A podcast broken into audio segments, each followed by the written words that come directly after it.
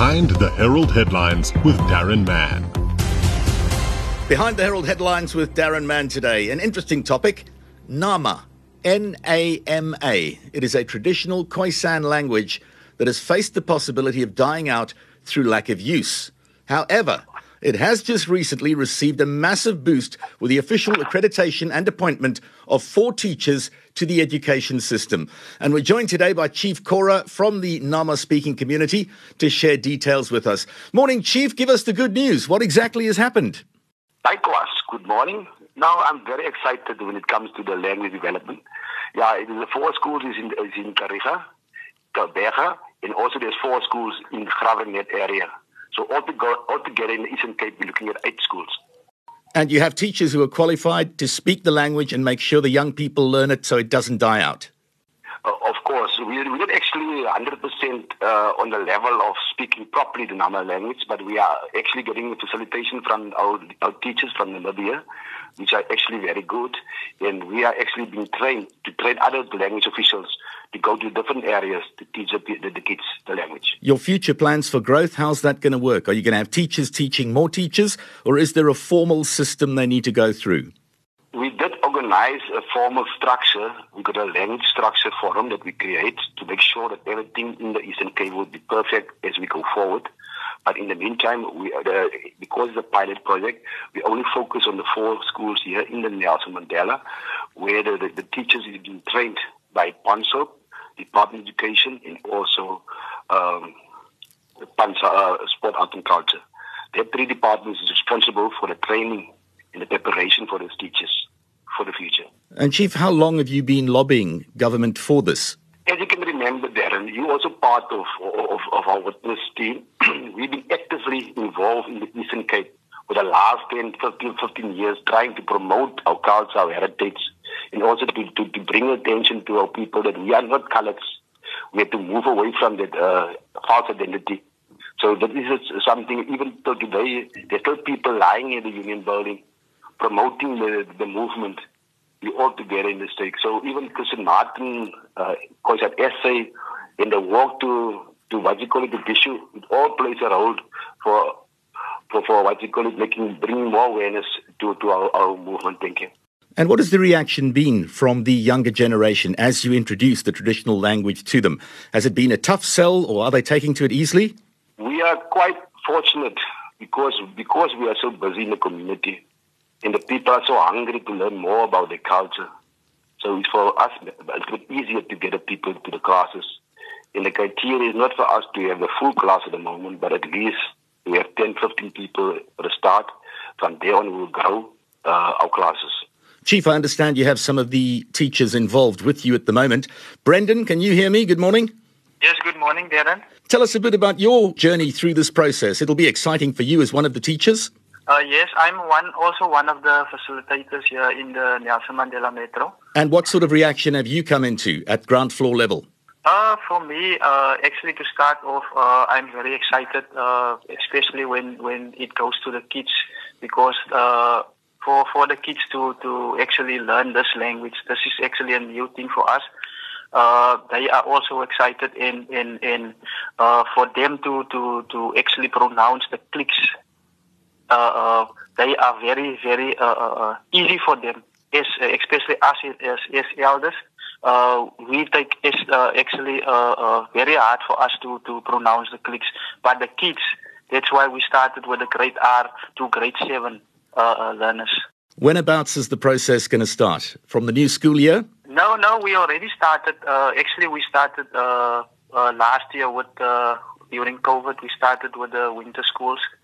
we prepared the kids for for the basic language, like greeting, the alphabet. How how many clicks are there also? So uh, we started with the with the basics now to, to teach the, the little the little children the language. Brendan, if I could ask you to act as a teacher now, you've got a middle-aged white guy this side of the phone. Help me out with hello, goodbye, please, and thank you in the Nama language. Would you mind? No, no, I wouldn't mind. Let's go with hello and goodbye, and then please and thank you. How, how would I say that in Nama? When you when you say when you say hello, when you say kaiches. Kaiches. Kaisekure. Kaisek, okay. And goodbye? When you say when you say goodbye, you also say kaisekure. Kaisek kure. Kure. Yes. Kure. Ah, I've got to get my tongue around that, man.